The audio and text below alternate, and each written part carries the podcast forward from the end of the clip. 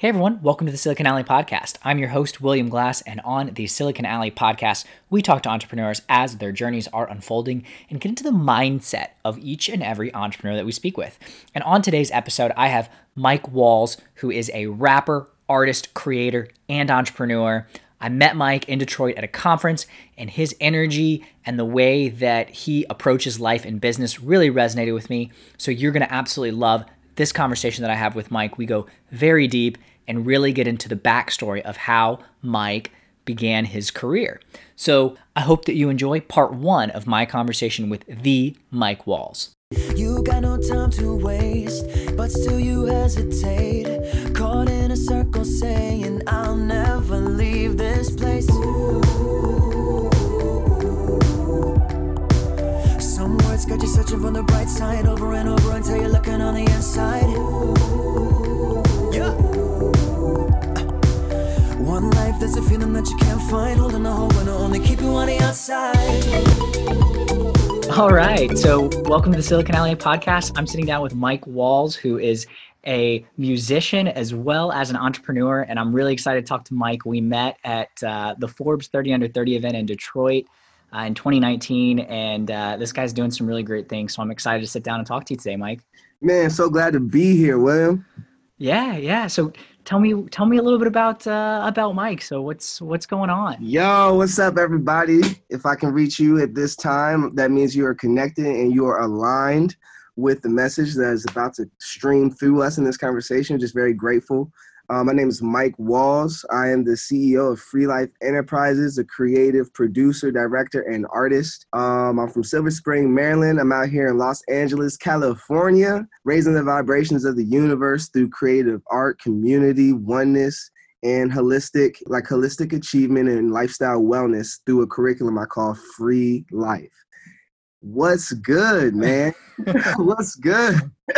man, I, I, lo- I, love your energy, Mike. And that's one of the things that really stuck with me when we met was just all the positive vibrations coming from what you're putting out. And uh, I, I'm so glad that we're, we're able to make this happen and have you sit down today. Oh man, this is a supreme honor. I am full of joy, family. Like honestly, when I met you, it was like love at first sight, man. Like attracts like and you know good energy knows good energy. So that's what we're here to do spread spread that throughout the world through the gifts that you know we're here on earth to serve. Yeah absolutely. I agree wholeheartedly with that and and really excited about what you're doing. So tell me a little bit though about about mike. Tell me a little bit about your kind of career trajectory and how you've gotten to to where you are today with with free life and uh, all the creative work that you're doing. Wow that's a great question man. So i grew up in Silver Spring, Maryland. Uh, my mom was an artist or is an artist at heart, and my dad was an athlete. And my mom was like an artist who appreciated sports because my cousin he played for the for Penn State and in the NFL, Terry Killens, and is now an NFL referee.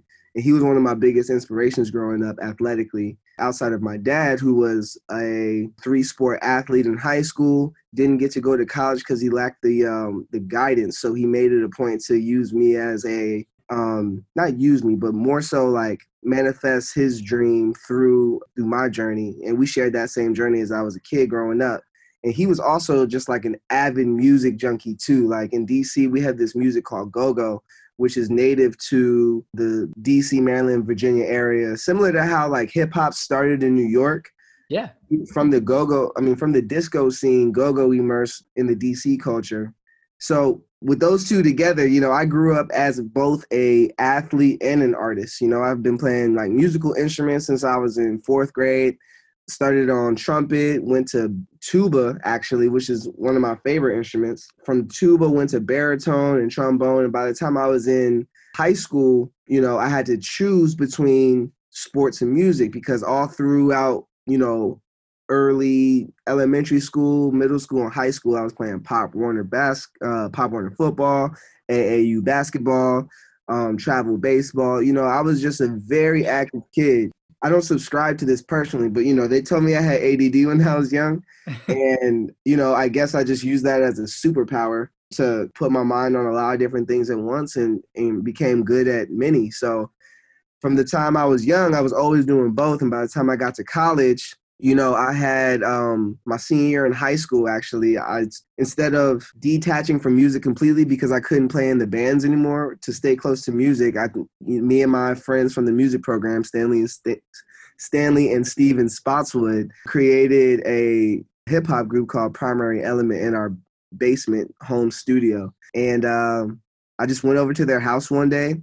Their dad had a whole like a home makeshift you know production studio downstairs in their basement because he was the uh the high school chorus teacher. I went down there one day and i was just like what are y'all doing man? He's like we're making beats. I was picking up some shoes that my godbrother had left them. That was it was love at first sight. When i when i got into a studio for the first time i became so intrigued. Like as a young black kid, you know, in the early 2000s, everybody was trying to rap, but never calling themselves rappers or anything like that. But like, I got behind the microphone for the first time, tried to spit some bars, was so bad at it that it challenged me to continue to try. and all through my senior year, I was in that studio with the twins and um man, at the end of that, at the end of the year, we had a whole album called Lost in the Dream. And uh it wasn't like something that we I was like trying to pursue because I was going to school to play football at Penn State um on scholarship. So I was very, very committed to that. I just was always a musician and I never imagined myself having to,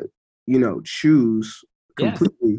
So, you know, I expressed myself in that way. And by the time I got to Penn State, you know, I was a redshirt freshman, which means you don't play your freshman year. You more so like catch up in school, get bigger, get faster, get stronger, get more knowledgeable about the game. And, you know, take a year instead of playing, you reserve that year and you get that year as a fifth year senior. So in that first year, I was, you know, doing that. But at the same time, people found out that I did music. And it became like a campus wide phenomenon. Like I was more well known for like who I was as a musician, uh, you know, throughout my college career than I was as an actual football player. Yeah, man, that's how my career started. That's I can we can keep going into the story, yeah. but I feel like you. no, I mean, a lot. Yeah, you have. I mean, there's so many things that I that I want to want to dive into and like love the fact that you were both, you know, artistic and doing the music and really involved in that and having that creativity as well as sports because I think oftentimes for whatever reason we tend to bucket those out once you like you said once you get to a certain age and I love the fact that you kept going in both and use it sounds like you used both to to kind of help you in in each domain and uh right. that's that's awesome and so you got behind the mic for the first time and you said it was just it was awful and that challenged you. What was yeah. it about? What is it about? It sounds like being challenged is something that that draws you to something. Yeah, like I feel like anything that I do or have interest in, I want to be good at. Like I remember my best friend Jelani, me and him, like we would spend our summers instead of like going to parties, we would like wake up early at like six o'clock in the morning and do, you know, 9 a.m workouts with our strength coach Sky Sar, and then come back to the crib around noon, jump in the pool in the neighborhood, find a pool somewhere, get in there, and by the time you know it was like di- like you know lunchtime or whatever, we would just play Guitar Hero like until the sunset, you know. yeah. And he was so much better than me, like always, and I was just like, I was an expert on good. If anybody knows Guitar Hero, expert's like the highest level you can be at. But even if you're an expert, you still might not score 100%. Like my guy Jelani was scoring 100% on the hardest songs, and I would get like in the 80s or whatever, and that would just always push me. And I and I think that I always just want to be good at stuff. Like not even out of like a I'm competing with you type thing, but like I'm competing with myself. Like I, I just think that anything you can put your mind to, you can. I love seeing results. You know what I mean? Like, yeah, seeing seeing the results from practice and how you do one thing is how you do all things, and that's something that I kind of learned instinctually through sports. But I apply that to everything that I do in my life now. I love that. And being able to challenge yourself and having that intrinsic motivation versus just trying to compete with someone else, I think is one of the things that I really want to key in on because that's something that that really separates people that that are really focused on how can they do better and improve and, and intrinsically motivated versus extrinsically. And we need a little bit of both, but I think that that that's something that's really huge and and I like the fact that you brought that up specifically. Yeah, intrinsic motivation is what's going to keep you sustained through the long haul, like the big picture, you know, the journey, the mission, like the the process. which is the whole point of this whole thing. You know what I mean? And extrinsic motivation is going to be like more t- more so like short term results. It's like, oh man, I got to wake up for this workout because I'm extrinsically motivated to not get punishers for being late or yeah. to get my scholarship taken away. That's an extrinsic motivation as an athlete. Yeah. But if you're intrinsically motivated to, you know what I'm saying? It's like, oh no, I want to get better today. That's why I'm going to my workout. You know what I mean? Like, yeah, it that mentality. You can do the same action with two different mentalities and get two different results. And one of them is definitely going to last longer, and that's going to be the intrinsic motivation. Yeah. Connected absolutely. to art. You know what I mean? Absolutely. All right, so take me back. So we're at Penn State. Yes. You're you're redshirt freshman. You've now become a campus-wide phenomenon for your music. Yeah. So take me through that. What's what's the rest of the time? How does that play into the rest of your time at Penn State and uh, career as a as as an artist? Man, so basically, I get to Penn State, and after my redshirt year, I'm struggling to get playing time. You know what I mean? Because you know, Joe Paterno ran a program where seniority was like kind of it kind of like trumps talent in a way. Out of you know all respect, uh, every every program has their own thing, but this one was kind of more like seniority based. And I wasn't the highest like on the recruiting ladder when I first got there. Like I had all the Division One AA offers I can imagine. I had one one Division One offer from Stanford and another from Vanderbilt, and the third D1 offer in total was uh, from Penn State. And that was the only school I actually got to take an official visit to. And by the time I, I went, I was sold. So like I went there knowing that the odds were stacked against me. You know what I'm saying? That was the last one in my class to get my scholarship. I actually gray shirted my first semester, which a lot of people don't know, which means which means like if you're in the 2012 i don't want to explain it actually. No yeah no worries. basically you wait a semester and come uh, a semester later than when you're than when you graduate but i went in the fall anyway. Gotcha okay. So anyway i knew all the all the things were stacked against me you know what i mean? Um, but I, I went to play at penn state anyway because why? I always i want to be the best you know what i'm saying? Like absolutely you know, and I want and I believe Penn State to be the best program I could play for. Period. So uh, I'm used to being the underdog, but during that time I was struggling for playing time, and I was I really realized they really meant like, yo, if there's a senior in front of you, I wasn't set up to actually play play until like my redshirt junior, redshirt senior year, which is like my senior year and my fifth year. So that's like three years I'd have to, you know, kind of just sit down. And that really started to get to me emotionally because, you know, this game that I love to play so much, I wasn't being able to express myself the way that I knew that I could.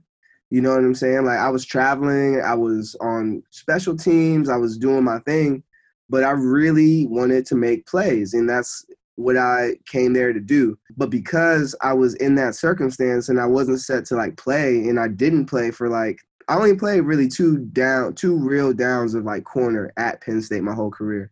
And because I I wasn't playing on the field, I was becoming like depressed and like sad off the field because I wasn't able to do what I love.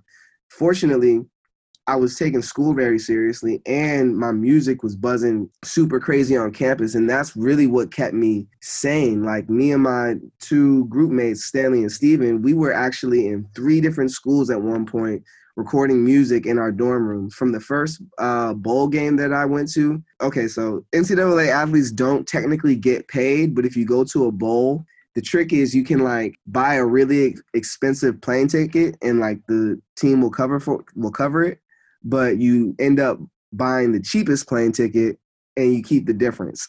gotcha. so that's a little trick. That's a little whatever, but um, pay athletes anyway. So I use that. I use the difference from that bowl money to buy my in-house studio system. So like I bought an interface, I bought a mic, I got Logic Pro, and you know I had my whole and I got a little MIDI keyboard controller and from my dorm room, I was able to record myself, produce, and write my own music alongside Stanley and Steven. Steven would be the one who would be, you know, writing concepts and doing digital graphics, while Stan would be producing the music and engineering and mixing. and we would he would just send us audio files and I would send audio files and we would send it all back to Stan and he would put it together and we made four albums that way. Primary Element did four albums in four years at Penn State and only had maybe like three sessions where we were all together. Wow. Uh, so I mean, I was living both lives relatively easily because I had a structure. You know, now that I am outside of that structure, I wanted to initially break away from structure because as an artist and as a free person, you'd be like, ah, you know, I need, I want to be free. I don't want to have to be anywhere, do anything, blah blah blah. And I always envied like other students who didn't play sports. I always envied that opportunity for them, but like realizing in retrospect now that structure is actually what enabled me to be so efficient. Like I knew I had practice from a certain time, from a certain time. I knew I had uh, classes from a certain time to a certain time, and any blocks in between, I would use that as efficiently as possible to make or perform music on campus. And you know, after a while, like it just started to show results. Like I yeah. was, I was booking shows, I was selling merch, I was in compliance every other week because you know NCAA compliance are the people who try to who keep you eligible under the NCAA rules, and because I was like an anomaly, meaning like I could only pursue my music career because I was a published artist before I signed my national letter of intent, and that was the stipulation that allowed me to continue to use my own likeness to oh. uh, build a brand for myself and eventually the foundation of my company that I'm here operating today. And I just feel like I'm glad that I was able to be that example because I think that student athletes should be able to use their likeness to do whatever they need to do, especially if they're not getting paid. So compliance was on my head like every week, you know what I mean? But oh, yeah. you know, got it done. So I some of my greatest moments at Penn State was like, you know, headlining Arts Fest on Old Main. That was like a huge deal. You know, I performed with MC Lyte. I sold out my first show with Mac, the late great Mac Miller, and bro, it was just it was like a dream. You know what I'm saying? On one hand, I'm playing in front of 110,000 people every Saturday. Um, strapped up in the blue and white, and then like in the off season or on days where I'm not traveling or anytime that is appropriate that doesn't conflict with my responsibilities, I was doing music. You know, everybody had free time. I used my free time to do something productive and pursue a dream that I was passionate about. And I encourage college students to do the same. Yeah. You know, that's awesome and i think that's great advice for for college students and just everyone honestly using using your free time more productively and pursuing things that you're passionate about and i like that you that you really went into the fact that the structure is what allowed you to be able to to excel it in these different areas and gave you the ability to pursue your passion. Yeah and i didn't always feel that way you know what i'm saying? Because at the end of my college career i actually got injured you know during the during my senior my redshirt my true senior year my redshirt junior year the um the scandal at penn state happened with you know jerry sandusky joe paterno passing and a whole slew of like unimaginable, you know, trauma and drama and it was just like a catastrophe as you can imagine. So during this time we get a whole new like coaching shift and I was finally able to get like a clean slate in a way from a from a positive perspective. So like I was ready to play. I was starting in the spring game and all those things. And um, during the summer, I I was bench pressing for my max as we were testing, and I tore my my right pectoral muscle, internal pectoral tear, and that caused me to like not be able to play that season, which in turn, because of the sanctions placed against us by the NCAA, caused me to lose my scholarship, and I lost a year and a half of eligibility at Penn State because of that. So like, imagine thinking that you have a whole year and a half to like do your thing. I was sat for three years. I'm about to play for the next two. It's going to be a beautiful thing. And then all of a sudden, it just gets taken in an instant. And all you have left is like school and whatever you was working on. And fortunately, I was working on music, you know, and that became like my foundation and the safety net to make the best use of the last semester of school that I had left to graduate. And um, it was a hard time, man. Like it was such a big uh, shift in my life from a physical standpoint, you know what I'm saying? Because, you know, I got injured from an emotional standpoint because I can't play the game that I worked and was patient for and, you know, had my yeah. heart set on doing. And like from a like, you know, psychological standpoint, because the trauma that surrounded that whole experience on top of like an injury it really put me in a place, you know what I'm saying? But at the same yeah. time, I, I, would then deal with all that, you know, later in the story. But in that moment, I really had to figure out how I was going to make the best use of this last semester. So, you know, I went 100% in. I focused on finishing all my core classes for my telecom degree, graduated in the winter, and um, man, started this radio show that was called Off the Walls Radio. it was the first hip hop radio show at um, Penn State's The Lion 97 FM. Bro, like everybody on that show were like misfits, you know what I'm saying? Like we had Paige O'Donnell who was getting she's like this white girl who loved hip hop and she was getting kicked out of her sorority at the time. My man Aiden Graven, who was my best friend and manager and like creative partner to this day, he moved out to LA with me, but like he he was going on his fifth year. He was like a fifth year like uh senior, which to some people, you know, if you don't graduate on time, some people like feel a way about that. Shin yeah. was on academic probation. Kim was like this black, tall, looked like he should play play basketball, but he was really a trap DJ who loved frat parties. And it was just like it was just like the most awkward, like amazing group of people to come together and talk shit from like eight to ten every Tuesday and Wednesday and that became like the catalyst for a lot of my um, success in the music industry because that radio show allowed me to get into the rooms um, and get into like behind the scenes to the actual industry. Because what we would do, I told Paige, I was like, listen, Paige, if you don't want to be pre med, oh yeah, she was pre med. She was supposed to like be a doctor.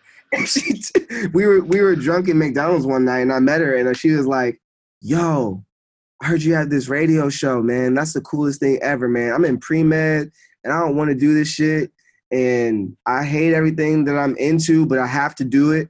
And I was just like, yo, you don't have to do anything. You know what I'm saying? Like, I had to be at practice every single day for like three years.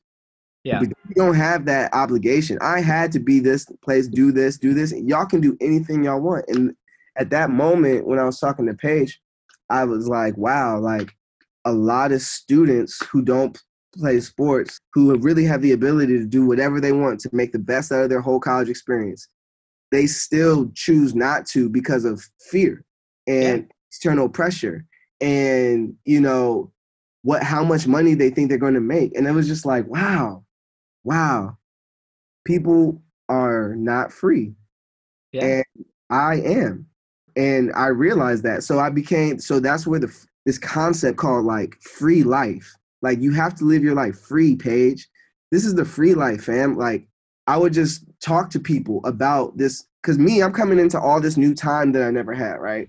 I'm coming yeah. into all this like new opportunity to really maximize my skills the way that I wanted to on the field my whole career, but couldn't and can't at this point. I'm doing that now on campus, on the ground, on my radio shows, created a label you know what I'm saying? Got all the biggest talent, the best talent in every like department of the school. My man Matt Brady, he was a photographer, digital creator. My my girl Carissa Maxwell, she was in PR communications. All these different people came in, like Aiden was in economics. You know, Paige, she she was in pre-med, but she wanted to be in communications. So she switched her whole major and started living the free life. so I just started, you know, converting people and like, you know, the, the results showed, you know, Paige switched her major to communications. She was with, she rode with me to the very end. You know what I'm saying? Like, yeah, I told her, I was like, listen, if you want to do this, I am going to use this platform to put you on. And you're going to interview every celebrity that steps foot on campus, period, point blank. That's it. That's all. She was like, I'm I'm with it. And that's it, exactly what we did. Everybody who came to Penn State to perform, to do a show, anything, we used that little media, that student media credential, and we was in there. You know, whether or not we had an interview, whether or not that credential was valid, whether or not you knew we were coming, we were we found a way, man. We snuck into the backstage of BJC so many different times. Interviewed Juicy J, Charlemagne the God, Early Chance the Rapper, Swayze, Asher Roth. You know, the list goes on. And through those interviews, not only did we get to build connections and like get incredible game and insight from people who are really in the places that we wanted to be, but it actually connected us. It connected us to the, to people who would later make a difference in our careers. Um, Paige to this day, because of our Charlemagne interview with um, Off the Walls Radio, is now uh, Charlemagne's executive assistant and has been working with him ever since she uh, left Penn State, started living the free life. So it's um, incredible. Yeah, man, it's it was a blessing, and that and from there, you know, set the foundation to go to LA and and create the same success on campus as I did. Um, I mean, create the same success in LA as I did at Happy Valley, and you know, the story goes on. That's section B. Yeah. we'll get into that later. But yeah, that's all. That's yeah, that's incredible. And uh, you know, I, I love how you were able to take essentially this dream that you had that was crushed with an injury and scandal and and turn and turn that momentum that energy that could have brought could have brought you down right i mean you, you mentioned right. it was that's tough you worked your almost your entire life to to be able to have this opportunity and it's just taken away. And then to be able to turn that into into what you were able to is just it's truly incredible. Man I, i'm i'm so blessed man. And during the time i had no idea why you know what i'm saying? Like i had no idea why i was being put through all that why i was so passionate about creating a different lane why i was doing all this stuff during football in spite of the fact that my coaches were probably mad that i was more popular than their quarterback you know what I'm saying? Like, I mean, no, not not on the ego level, but I went through such a unique journey, and I'm I'm realizing now that it was all for the purpose of showing people how to maximize their experience and and and show people that you can do it, especially athletes and artists, man. Like yeah. athletes go through it, bro. Like I have a lot of friends who are who have made it to the professional um, level of of their sport. And you know, the the stark reality is, as an athlete, your career is going to be over.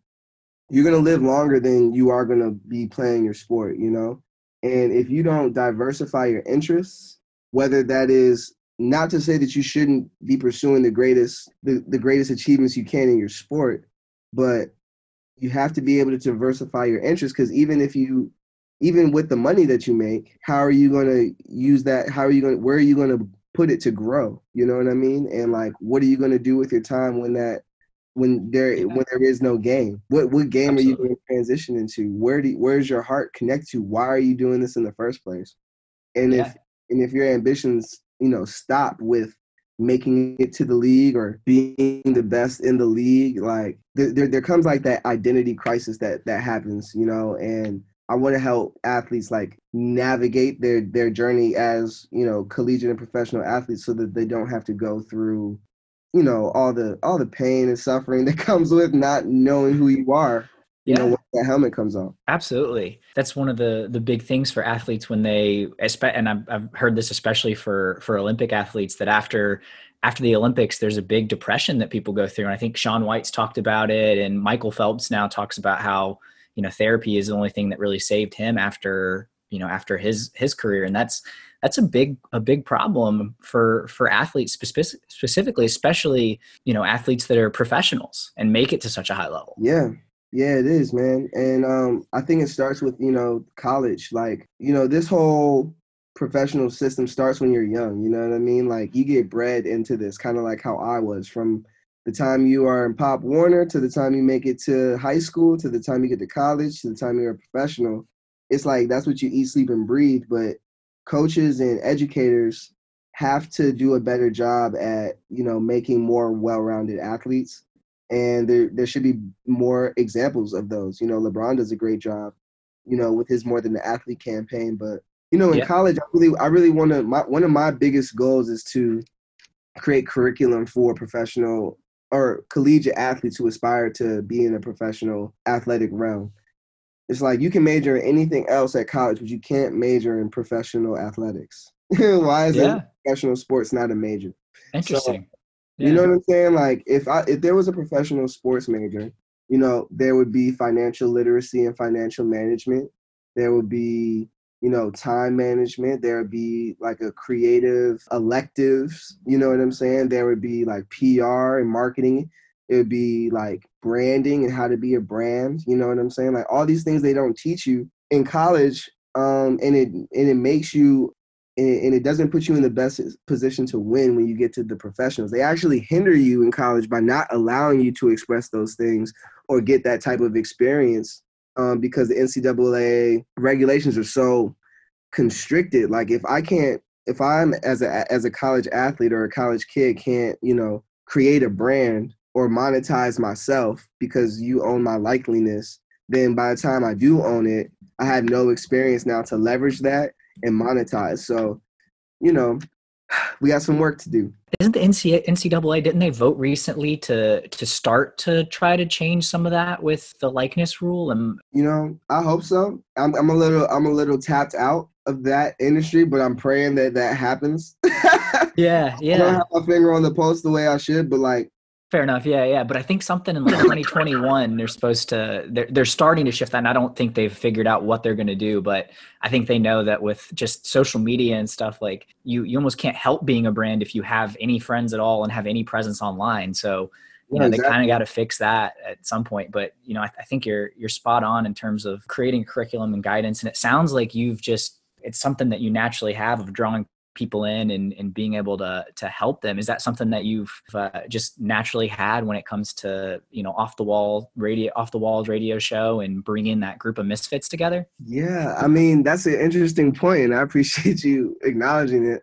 I think community has always been something that i value you know playing sports. You know you're essentially in a community you're on a team you know yeah. what i'm saying? Brotherhood you know like working together for a common goal. Like, I think, yeah, um, I think through sports, I, I found that that leadership role to bring people together, especially when you're like playing basketball or something like that, and you're the point guard, which is the position that I grew up playing.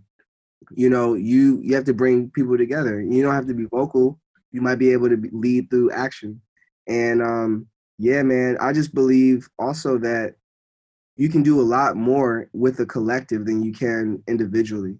You know, I think a lot of times people um, with a lot of talent, they want to do things for them, through them, take all the credit. But like the truth is, you know, you become a mastermind when you use not only your brain and abilities, but the brains and abilities of others for a collective purpose. And um, it took a lot of growing up to understand that fully, but collaboration is the key to massive success. Yeah, Oh, I I absolutely agree. I think that that that's that's huge. Being able to find and create a common community around a goal or whatever you're working towards, and getting a group of people together. It's just there's so many benefits, um, as you mentioned. So I I I agree with that wholeheartedly. Yes, sir.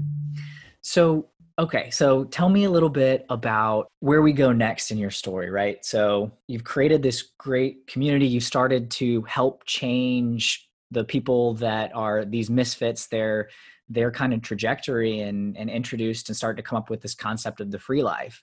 Yeah. Um, so what's that transition process from from going to penn state? You end up out in la T- talk to me about that.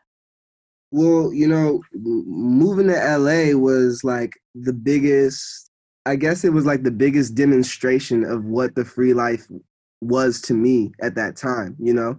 I was preaching this thing. I was telling people about it. I was living that, you know, showing people that this athlete is now, you know, headlining shows at Webster Hall, now, you know, producing interviews with some of the biggest talent in the industry. And it was like, I knew from the second that I had an expiration date that whatever I was going to do in music or entertainment, I was taking to one of the capitals, either New York or LA. And, you know, me and Aiden at the time, Aiden Graven, that's my guy. You know, he was um, my music director, my co-producer, my creative director, partner, and my manager all at the same time. And he was uh, as down as I was to like really make this dream happen because we've had so much success together already, and we just believed in ourselves so much. So he pulled up with his Toyota Corolla, pulled up to my house. I hopped in the car and we drove to LA. And um, it was really that simple. We probably had four hundred dollars in our pockets combined. Uh, we were moving in with uh, our producer who did uh, the first two albums of mine. His name's Killer Kate.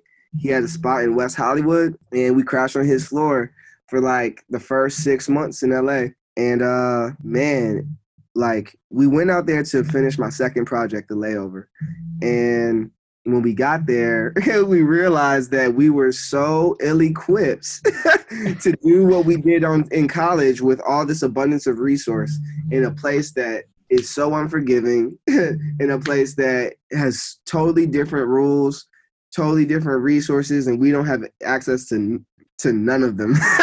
wow. So we we we failed really really hard in the first like year and a half of my career. You know what I'm saying? Out in LA like I didn't know anything. Like we raised some money to to put the project together, lost it all in a bad PR deal, like mismanaged the whole thing, like made bad investments on people who we thought were gonna elevate the craft. You know, we shot a music video on a red cam. You know, I'm really actually getting, you know, experience at directing, which is something I didn't know I was doing this whole time. But like getting out to LA, I realized like what it was.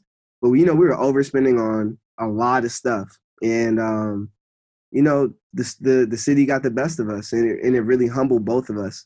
Yeah. But it it also put a strain on our relationship too. So like, I spent a lot of time, you know, when you're like with any business with any partnership when you go through those hard times like the test of character really shows up and you know we were both young inexperienced not knowing like what we were doing and like you know we actually stopped working together for a bit of time yeah, LA just became this this monster or this like nightmare that like I didn't anticipate. So the worst the my like my worst fear came true. And at this time when I was living in LA, I was like, if I'm not an artist, I'm nobody. You know what I'm saying? I'm also suffering like identity crisis from not being an athlete anymore. Like my health habits aren't good. You know what I'm saying? I'm not working out.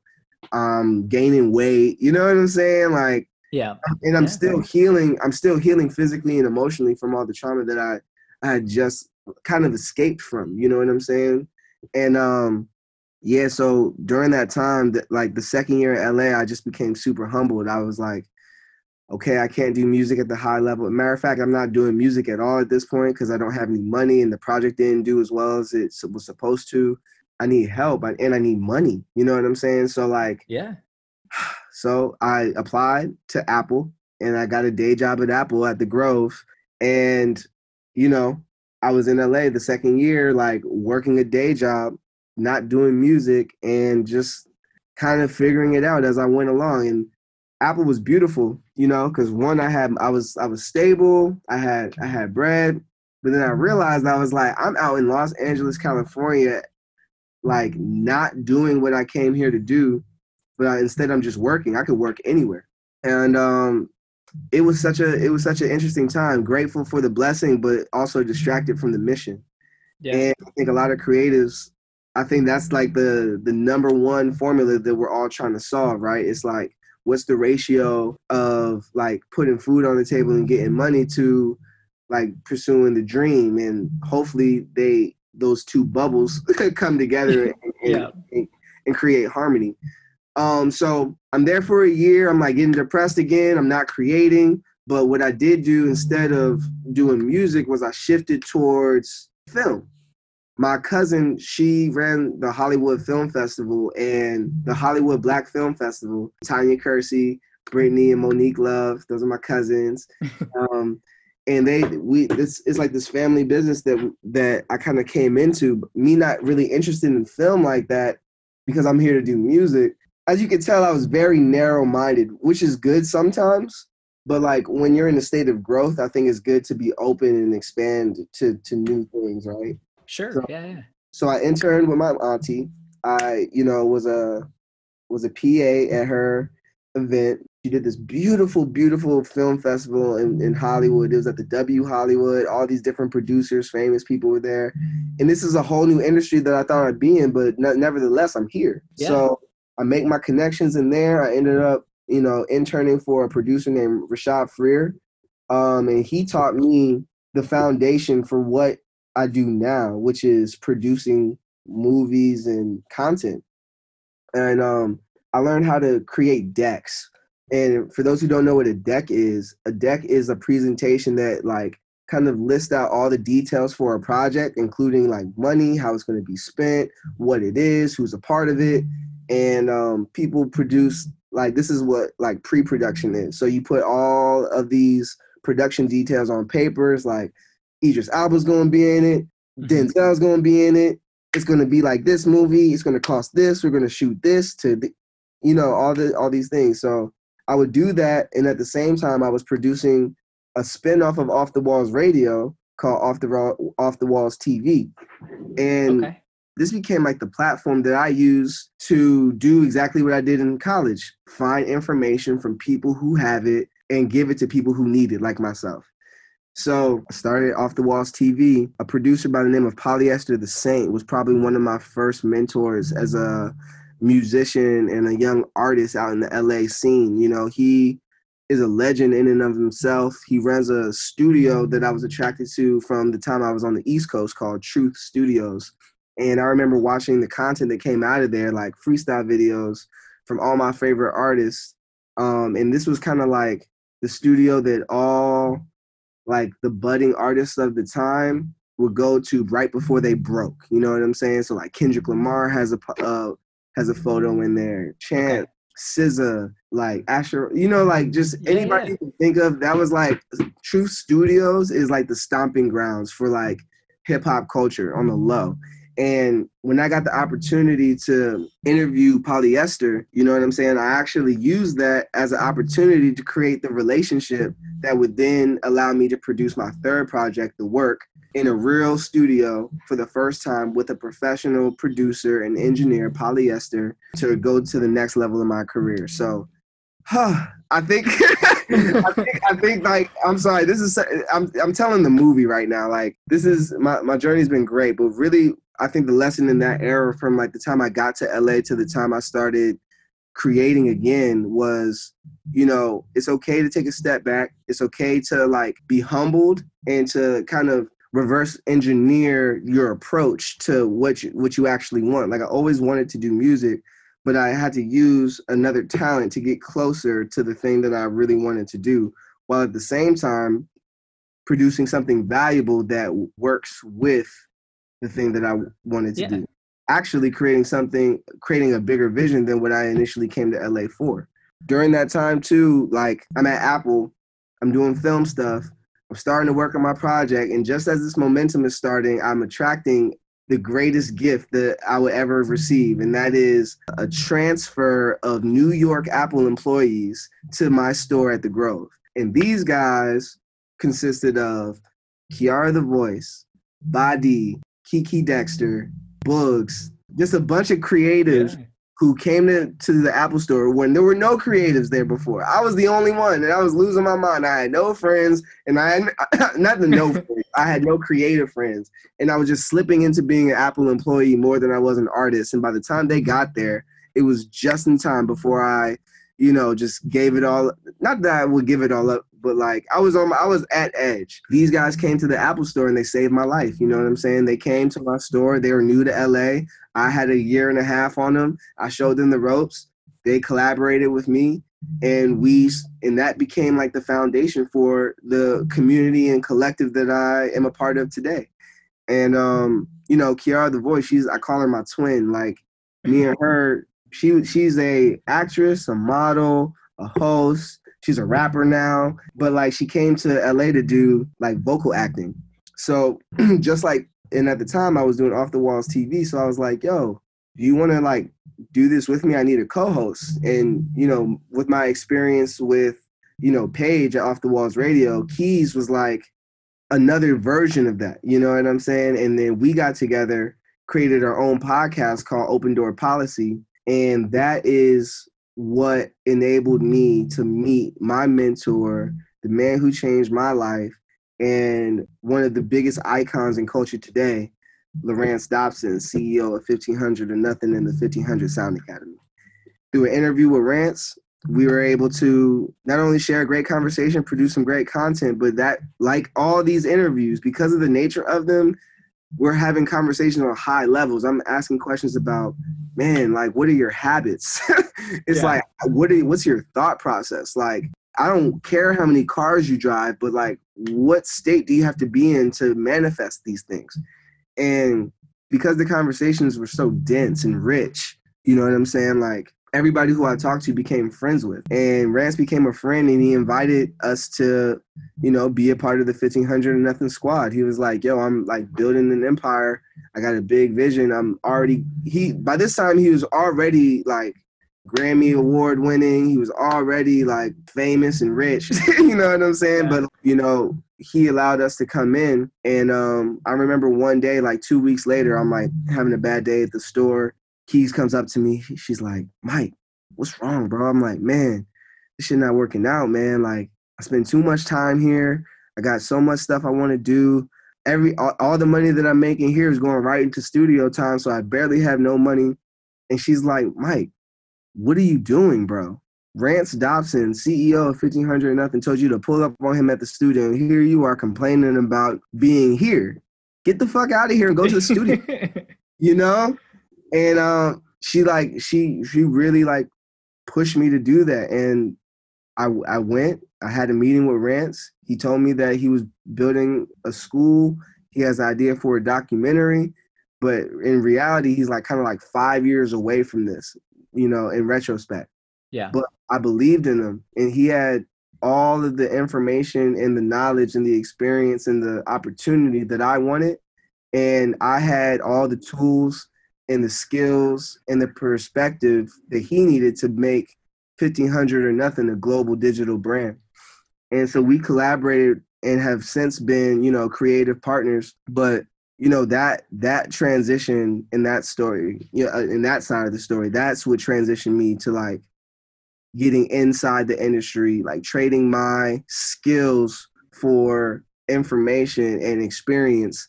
And I was yeah. essentially an intern, but you know, I quit my job at Apple that day. the second I got to, the second I got to the studio, I put my two weeks in and I never came back. And man, free life. yeah, exactly. No, that's that's incredible and there's so many different twists and turns but at the same time there's a common thread that you at the end of the day know what you want and even getting beaten down and having having that first project fail on you and having to go get a day job with apple and then still creating on the side and then bringing this group together with off the walls TV and and just all of the the different little pieces that ultimately have got you to that point is that's that's incredible. That consistency even though there's appears to be a lot of randomness at the same time. Oh my gosh bro. Like you have to understand when I was moving the way I was moving especially in that time everybody thought I was crazy. You know what I mean? Like people couldn't understand why I quit my job to work for free for somebody they didn't know. You know what I mean? Like, oh, yeah. It was random to me. But at the same time, like, I had blind faith, like, almost to a fault, you know? I knew that I was out there for a reason. I knew I had a purpose. I was always attached to that inner knowing, you know? And throughout all the trials and tribulations, like, no matter how hard the wind blowed, I was grounded in that knowing. And not to say it was ever easy or not to say that I ever didn't want to I never wanted to give up actually, but it was always there was parts of it that were super super super super super super super hard. And a part that I didn't mention was also I got a girlfriend at that time and she changed my life too. And um just balancing everything in life as a young adult but trying to do like produce the results of the top achieving executive you know, there was a lot that I had to learn. There was a lot that I was that I wanted to have, but I was also willing to to learn. So like when I got to 1500 or nothing, you know, I was working on my third album and I finished it but because of everything that I was being exposed to and the opportunities that I had, I actually put my music on the back burner to take a take a step back and learn. You know what I mean? Like I could keep doing the same thing. Making music is not the hard part. Everything else is. You know, yeah. the, like being in a position to to do something on a high level. So I had to have an ego check again. You know what I'm saying? I was like, should I could I could push my album or I could really take a step back to like learn everything that I don't know and come back to this music thing when I'm more grounded, when I'm more developed and I have, you know, all the resources to do what I actually know I can do. So one of uh, one of my good buddies who's who I, I, went to college with and he lives in New York now, so we both live in New York now, and that's one of the things that he talks about is that it's like 90% of it isn't making music it's all the other things that go into being an artist and you know it's all the marketing the branding the you know how, knowing how to put together a project together the production there's so much more than just you know performing. The music part's easy. Yeah yeah and um but it also takes but you also have to be way better than everybody or way better than you think you are at the actual craft of music too because there's levels to this you know what i'm saying? Like i got humbled when i was when i came to la not only was i working at apple but i was also working a night job at nick's beverly hills as a doorman and the general manager was a guy named b and he was a slick back hair, tuxedoed out Mexican, like just like boss. You know what I'm saying? Whenever we closed out 2 a.m., lock the doors, turn the lights off, put the music on, he became the illest rapper I have ever met in my entire life. and you would never know. You would never know. But he became this like this figure in my life that coached me on how to be better than I thought I was. I would play in my music. And because I'm a musician, my production and like song structure and things like that are like that was always no question. But me as like a rapper, a lyricist, a songwriter, an artist, that part of me oh, had always needed development. You know what I'm saying? I'm always working at that. But he was the first person who told me, he's like, yo, Mike, you're not as good as you think you are. you know what I'm saying? Yeah, and yeah. You gotta get you gotta get good. You know what I'm saying? Like learning from like just shadowing Rance and being in the studio, like being in the studio as a fly on the wall. Like he put a camera in my hand and I would record, you know, studio sessions that turn into rehearsals, that turn into shows, that turn into me going on tour. You know what I mean? And through all of these these things, I'm learning the highest levels of every single position. Like my first tour I went on was Jay Z 444 tour, 1500 nothing the band. And I, I just learned how, you know, productions on that level happen. Like, how do you even put together a show like that? Then, like, the next year, I was touring uh, with Nicki Minaj as her videographer, photographer, watching her, you know what I'm saying? Watching two of the greats, you know, in hip hop, both man and female, male and female, Jay Z and Nicki Minaj, arguably two of the greatest of our time ever to do it. I got to like study close up and personal. Why? Because I put myself in a position to learn. And that manifested in ways that I could have never thought. But looking back on it now, standing where I'm at today, it's like I have experience that I couldn't have never bought. you know what I'm saying? And I'm putting that in every craft and every everything that I create from here on out. So it's dope.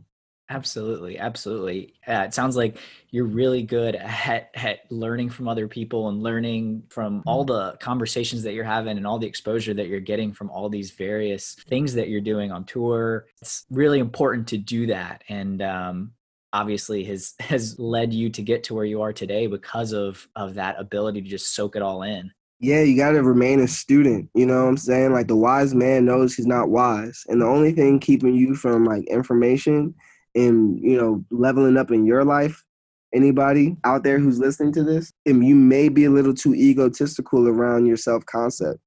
You know what I'm saying? The ego will, will have you believing that you're the best since sliced bread. And you're always supposed to believe in your inner knowing that you're the best you.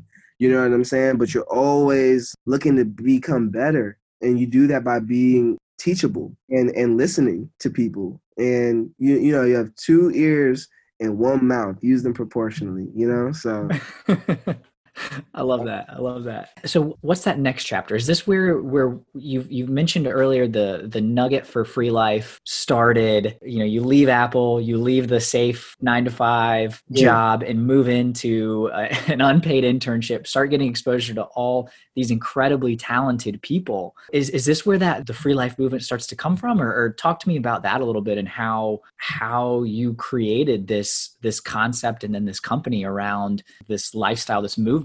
Yeah, so up until this point, the free life is a concept. You know what I'm saying? Like ever since college, my senior year, when I was liberated from my circumstances through very traumatic experiences, uh, the free life became a concept that I would just push in everything that I do never like I always knew it was it would be something, but like up until that point, it was just a hashtag. You know, it was just something that I would continue to remind people of as they see me pursuing and climbing in this dream that they've been following me on since I was a college athlete. So, you know, there's been people who've who've watched this whole journey knowing that it's the free life that it's the spirit of the free life that compels me to do everything that I'm doing. So during this time, you know, maybe like a year and a half or so into interning with 1500, probably like 2016, me and my girlfriend at the time have a have like a huge breakup and we were living in a, in the same apartment basically that like crushed my foundation you know what i'm saying it was like a really bad circumstance um, yeah. i love i love her to death and i still give her she needs her own podcast yeah you know what i'm saying but like that really crushed my foundation. And I went from finally getting my footing to losing it all again. And this time, this time I have to sleep on my cousin's couch for what became a year. I thought it was going to be like um, a month or maybe two, but that month or two turned into a year. And that became one of the most humbling experiences of my life because at that point, I really knew that I didn't know so much. You know what I'm saying? Like everything that I was doing was with the right intent, but not with the right practical modalities. So I would spend hours and days on days in the bookstore just consuming nonstop books and information from like 2016 like January to 2016 August I probably read 50 to 60 books on personal development, lifestyle wellness, business, uh, emotional intelligence. All these books that were recommended by, you know, Rance and James, and then just, you know, other people that I, I would then call mentors as well. Dr. Russell Clayton, who I met through my through uh, my ex, he became a mentor to me as I helped him write a book called The Greater You. Rance became a mentor. My good friend Tommy, who's a, an entrepreneur a young entrepreneur like us, he has a hemp clothing and products brand called Super Ego, and he put me onto so many different books. So like I was just in this state of like reconstruction at this point. And um, during this time, uh, I was able to think different and think clear with all this new information I was getting. So I remember one time I got to the studio and they were saying that there was a client there who needed like content for an app. So this was the first time they were like they were actually throwing me a play. They're like, you know, like I've yeah. I've been there for a couple couple like a year or so, and they're like, oh well, we're getting we are a music company, but now that we have Mike here, we're also like a digital media company too. So here, talk to Mike. So I'm talking to this the client, and this is my first time like doing this. you know what I'm saying? Like, yeah, yeah. I'm, I'm I'm a student at this point, but now all of a sudden I'm getting I'm talking about like a five figure deal. You know what I'm saying? Like a five figure project. And they're throwing numbers around and all these different things. And um, I'm excited about it. I'm calling my mom. I'm like, yo, mom, they want to pay me $25,000 to create. you know what I'm saying? Like, yeah. And long story short, the deal, the deal doesn't go through. Mm. And yeah, right. It was like, huh. oh yeah, just wind let out of you. Yeah. And it was as devastating as it was, it actually created a new sense of urgency in me. It actually gave me a new hope and a new possibility. I was like, wait a minute, I'm not mad that I didn't get $25,000 on that project. Mm. I'm actually happy because now I know somebody was actually willing to pay me 25. I almost made $25,000 on one project. Like, what the fuck, you know? yeah. Yeah. And, and, and that reality struck a nerve. I was like, oh, snap. Matter of fact, it was a blessing that I didn't get that deal because I didn't have a business. you know what I mean? But so yeah. after after that moment, I was like, yo, I'm about to incorporate. I'm about to make Free Life a, a, business. So I made, you know, me and my mom. She helped me. She's a very great operations person, and that's why she's my business operations manager to this day. Um, we got we shout got, out to mom. Yeah, shout out to Mama Walls holding it down. Always has. So we we put together, you know, the company free. It was what Free Life Entertainment LLC at first, and that's what I used to now that I had like the uh, mentality to go after big deals and big projects, I was like, okay, well now I'm gonna funnel it through this LLC that I just formed, and um, so I started, you know, pitching people, and that's when where I, where I became kind of like a digital media freelance entrepreneur. Um, my first client was my best friend Jelani. He was playing at he was playing in um he was playing at the Miami Dolphins at the time, and he just got picked up by the Oakland Raiders, and I my goal for him was to create a digital footprint and a digital brand that would brand him outside of the game of football so that it transitions him into whatever he wanted to do then after. Because I I experienced that world shift before him and before all of my NFL friends and I and I had that knowledge. So you know we put together I was the creative director for his youth football camp uh, mind body sports camp for the past like what three four years i got hired to do his run his social media and um, build his you know digital media infrastructure. And then that's kind of what started my creative agency you know? That's what free life ended up being at first. It wasn't until later that i understood what the brand was and would be. But at first it just became like um, a company that would just filter different projects different creative projects that i was now getting. Yeah, that's that's that's pretty much how Free Life, the business, came to be. All right, so that concludes part one of my conversation with Mike Walls. We have a lot more to cover and go even deeper into the mindset of where Mike is today and what he is doing in terms of his music career, how he views the future of Free Life Enterprises, and his money mindset and what he's learned from being around all these incredibly talented and amazing artists. So I hope that you have enjoyed my conversation so far, and be sure to tune in next week for part two of my conversation with the Mike Walls. Thank you so much for being a listener of the Silicon Alley podcast. It really means a lot. Be sure to share the podcast with others that you think would enjoy. And if you have not clicked subscribe, please click subscribe. Future future episodes. I'm your host William Glass, and that's it for the Silicon Alley podcast. Thank you so much for listening. Have a great day. You got no time to waste, but still you hesitate. Caught in a circle saying, I'll never leave this place. Some words got you searching for the bright side over and over until you're looking on the inside. One life, there's a feeling that you can't find. Holding a hope and only keep you on the outside. Special thanks to Brett Miller for providing his song Million Voices as the theme music to this podcast. Special thanks to Carolina Gankars for help directing. And thank you for listening. If you have any suggestions for future episodes or future guests to appear on the Silicon Alley podcast, follow us on social media and shoot us a message at Silicon Alley Podcast on all the socials. Twitter, it's at Silicon Alley Pod. Thanks so much for listening. This is a Financial Glass production. You know that feeling of perfectly timing the stock market, making millions of dollars? Getting paid what you're worth and having your boss appreciate you, or winning the lottery whenever you feel like buying a ticket? Yeah, neither do we. It seems like everyone else gets a cut of your hard earned money before you do. And no one seems to want you to save, invest, and get rich. Well, don't worry. At Ostrich, we are changing all that. We at Ostrich believe you deserve better than the status quo. We want everyone to live a life where money is no longer a source of stress, especially you. Ostrich is a mobile app that helps you easily set and track your money goals. Joining the ostrich flock means you'll be surrounded by others who also want you to be wealthy and happy. Ever felt like you needed an accountability buddy to help you get that money and to make those tougher financial choices? Ostrich has you covered. The best part is, Ostrich is free, And no, we aren't a bank or a broker. We are different. We are folks who are fed up with the system. Sign up for Ostrich at getostrich.com and join the flock today.